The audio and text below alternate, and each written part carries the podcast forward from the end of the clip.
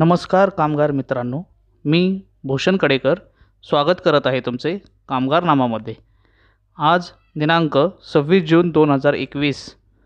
ऐकूयात आज रोजीच्या कामगारविषयक महत्त्वाच्या बातम्या संक्षिप्त स्वरूपामध्ये.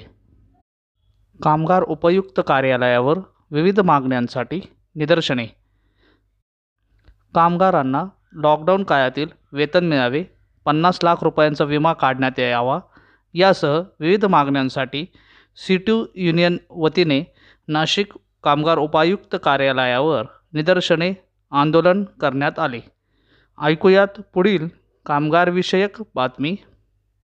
आशा सेविकांना किमान वेतन लागू करण्याची शिफारस करणार डॉक्टर रघुनाथ कुचिक आशा सेविकांना किमान वेतन लागू करावे अशी शिफारस महाराष्ट्र किमान वेतन सल्लागार मंडळातर्फे राज्य सरकारला करण्यात येणार असल्याची माहिती मंडळाचे अध्यक्ष डॉक्टर रघुनाथ कुचिक यांनी दिली.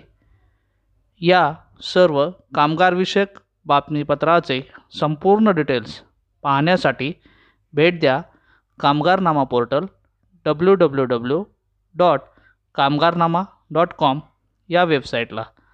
तसेच कामगारनामा फेसबुक पेज व टेलिग्रॅम चॅनल याला देखील तुम्ही भेट देऊ शकता. आजचे कामगारविषयक बातमीपत्र येथे संपले.